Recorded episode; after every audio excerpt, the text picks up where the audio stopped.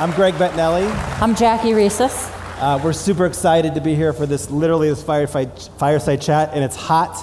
Uh, so I'm super excited. It's a big pleasure to be here to talk with you. Um, we have a great audience. Um, for those of you who don't know, Jackie is leads Square Capital, um, which I just have to ask the first question. How does this little dongle company that goes into an iPhone become a $30 billion public sensation? company? Yeah. Yeah, Square's in a really interesting spot. We should start there. Um, started as a little dongle almost 10 years ago, literally to the week. Um, and if you really think about it today, it has a breadth of financial ecosystems across both consumer and businesses. And so, on the business side, where Square is historically most well known, um, we now have a broad ecosystem of payments and e commerce APIs, hardware, um, invoices, payroll, consumer management. It's incredible. And lending, which I run. And at this point, we're one of the biggest small business lenders in the country in only a few years um, for sm- very small businesses. Um, and we've done about 600,000 loans to date. And what are, what are Um, those, who is the customer and what do those loans look like? So, um, our customers are Main Street. It's the pizza shop, the coffee shop, the hair salon. So, if your coffee shop is in a chain and their cappuccino machine breaks or they decide they have a great line outside and they want another cappuccino machine, they have nowhere to go. And literally, if you are the average business owner across the United States, and there are 30 million of them, you have zero opportunity for credit. I mean, it's kind of startling. So for loans less than $100,000, you have to go find alternative sources. Usually it's friends and family, and now you have companies like Square, where because we're able to do things that no bank has ever been able to do, like pre underwrite businesses based on the insights we see from their payments data. That is an extraordinary change in the way lending has been done. And frankly, lending's been done for 5,000 years. Right. And if you think about barter, then cash, then credit, it really is the vehicle that enables the economy to grow. And so lending's a huge business within Square at this point, too. Um, as I said, we are one of the largest small business lenders in the country. And one of the other interesting things about who we lend to that I am really proud of is that 54% of our loans are to women and 37% are to underrepresented um, minorities. And if you think about who in the economy has been removed from getting credit, because we're able to see financial data, we're able to see the success of businesses versus walking into a bank branch and having someone create personal friction around what they see, data they need to get, or their own personal biases around who they should lend to. And so I think we've proven um, that we can remove any kind of bias from lending and do it unbelievably successfully. And were, are most of the your customers custom, came from the pipeline of those who used the POS services? or- Almost all of them did. And so if you think about the ecosystem that I started talking about, it's really interesting because we've now been able to make it kind of a self-fulfilling ecosystem where lending is an acquisition channel to a point of sale. And our point of sale system, which are somewhat ubiquitous, you see them all across the country Right. and in other countries, um, is also an incredible data source and tool for lending and other channels, for payroll, for, for and so it's it's become an incredible ecosystem. And then there's Cash App on the other side. If anyone hasn't downloaded Cash App, you should absolutely download it. It's a peer-to-peer payments business. You can buy and sell Bitcoin. Um, if you want to buy and sell Bitcoin really easily, um, it's super cool. It's really easy to use. You could get a cool cash card. It's black. You can have laser etching with like your logo, your personal logo, much cooler than a typical. You have your own logo? Card. I don't have Okay. a logo. My house has a logo in Okay, Woodside. okay, I don't have a. I don't have a logo. Can you talk a little bit about? I found Square pa- um, fascinating. We were talking earlier. I feel like it's a publicly traded startup um, with Yeah. three distinct businesses. There's the POS business that we know and see we use every day. Yep. There's the credit business and there's this the cash business.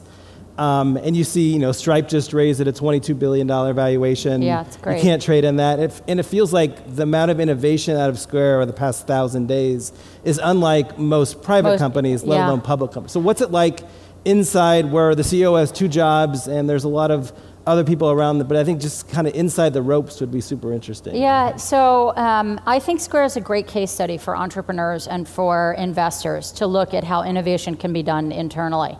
Because if you think about Square, all of the innovation is all organic, and that's really different than a lot of the successful. And we have multiple business lines that are multiple billion dollars each. Right. That rarely happens, and so I think creating the vehicles for innovation and kind of making sure scope creep doesn't happen around stopping creativity and leaving room for creative expression to happen, Right. leaving room for hack weeks, leaving room for people to kind of go off and say, I want to go create something. Let me have five engineers and I'm going to go make something kind of cool. If you don't have those structures in place at a tech company, there's something wrong. And going and figuring out like all the things you've built around process and structure and formality, and whether you should look at every single one of them from top to bottom, even something like OKRs, which everybody seems to be bought into as this wonderful expression of organization. You have to ask the questions whether they are killing creativity and killing long term thinking. Right. And so the last thing you want to do is get caught in this trade where you're completely focused on short term versus like, all right, I know this is going to be a product build for four or five years. I'm fine with that. I'm focused on the seven year bet, not the one quarter bet. And that kind of thinking is super important Right. in keeping innovation. I mean, we're now 3,400 people, Right. but we do have these multiple, multi billion dollar bets around innovation, and we've got lots more coming in the pipeline. We just launched a debit card for businesses that's kind of cool. Same design elements around um, the card. There's no logo on the front. You can sign it, you can laser etch it. It's gorgeous. You sign with your finger. Remember, you couldn't do that before Square. Right. Um, you know, lots of innovation are things that people just take for granted around, you know, the little the little point of sale machine turning around, you sign, you click, and you're e- you magically get an email. All of that was kind of foundational to building the customer experience of Square. People don't, you run Square Capital, but you also run human capital at Square. Yeah, right? Which I think I've is kind of a little bit interesting. So, well, because it, I'm in an audience of VCs, I'd say um, I ran a, a big part of Apax Partners, and I was a private equity investor for 20 years. And what I hadn't quite come to appreciate was that being a private equity investor is like running HR. And the easy part is finance, tax, structure, accounting. Like anyone can do that after a period of time. You do a few deals, you know how to do them.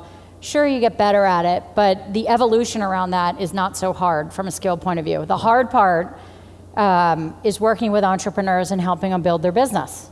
So, how do you build a board? How do you build an executive team? How do you help a company grow? Where do you put your foot on levers of growth to help it maneuver? And, and it's all talent driven. Right. And that's frankly what private equity people do. And it's what you do when you're trying to go build a company. And so it's an interesting way to think about like who do you have running that function and how creative are they being in trying to drive innovation through people because it's all about decisions you make in who runs things, Right. how you run them. And so decisions like that are kind of fun. How many, if you looked around, you know, $10 billion plus companies, there can't be a lot of people who run business units in human resources at the same time. I don't know that that's necessarily a good idea. Um, you Right. know, um, there was a point in time at Yahoo when I ran M and and HR, and that really threw people off. Um, and the reality is, um, M and A is also a very people and culture-driven business because if you don't get the integration right, you usually destroy a lot of value because you both waste your company's time and you waste, you basically destroy the business you bought. Um, and so I do think a lot of these challenges are very people and just business focus driven. Right. Um, I frankly think the world we're living in now, also around the intensity around diversity and trying to build um, teams and in an environment of low unemployment, is kind of an environment where people need to be paying attention. Like if a board isn't looking at what's happening around harassment, diversity imbalances, cultural dynamics of the team. If boards aren't doing that, they're negligent in their Right. duties, like 100% negligent. And I'm not saying that things won't go wrong, 100% things, something will go wrong somewhere. Can- but you have to really pay attention to it and at least understand what the cultural dynamics are in a company that are driving the behaviors of a team. It's always weird dynamics that you're not, that you might not be paying attention to. But if you look at statistics, companies that have good cultures outperform companies that don't. State Street and um, BlackRock actually just released shareholder letters on it, talking about the outperformance they see by paying attention to corporate culture. And I think it'll be an issue that more and more people pay attention to, um, and founders will apply intensity to the issue as opposed to kind of leaving it to the sidelines. Can you imagine Square getting to say 10,000 people? You're primarily based in San Francisco. Yeah. What does the second and third act from a either geography perspective or talent perspective look like for, you know, the Yeah, next couple of years? You know, I think I heard a statistic um, that companies like Google have now interviewed every engineer in the valley. right. And um, when you look at the imbalance of um, engineers in and engineers out, where they exist, or how many jobs are needed in any individual city, San Francisco can't continue to maintain um, its total hub and kind of dominant position in tech. It, it can't exist. And I actually don't think it should exist. I think companies are much better off with a fragmented workforce around the world. I think you have to get over conventional norms around how centralization actually makes um, work easier, and you have to build the systems in order to create decentralized workforces because it's where you're going to find the best talent.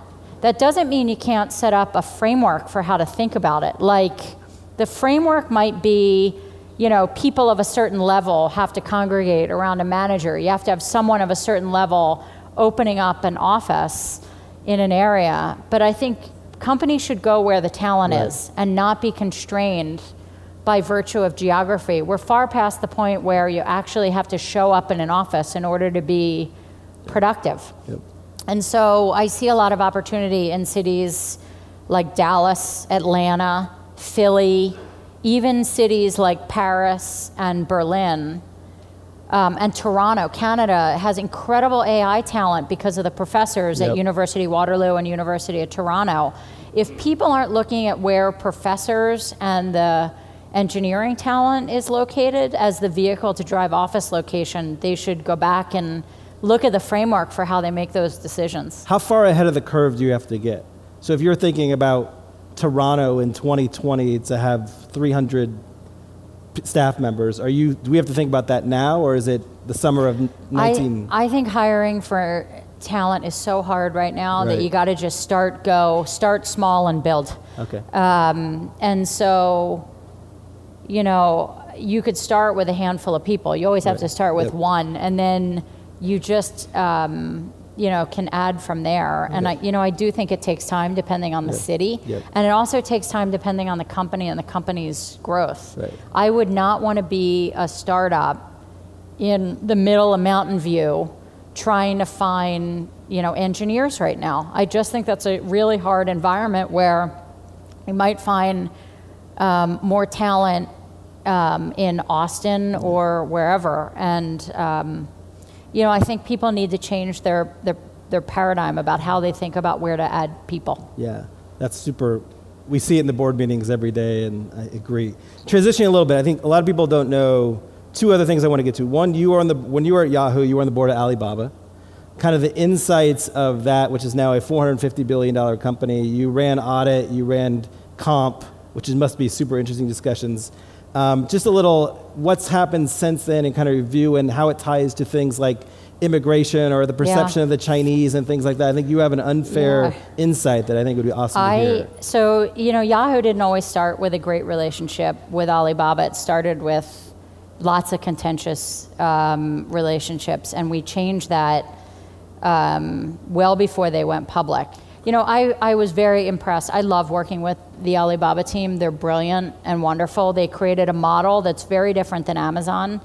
Um, where they created their marketplace model very early on um, versus focused on a closed system. Um, they have an incredibly successful business. Um, and I think um, when you look at the number of unicorns that are coming out of China, the amount of AI research that's being done there, they're a force to be reckoned with. Right. And when you go there, um, you feel the energy and growth behind what they're doing um, in a way that's fairly profound. If you haven't gone to China and spent a lot of time um, there looking at tech companies, it really is um, kind of a profoundly life changing experience to see the velocity of investment and what's happening there. I think that's a great way to appreciate that. We go all day. Um, our time is up, but it was awesome to call. Thank you. Yes, Thank thank you you. so much for your time. Thank you. Thank you, Jackie. It was awesome.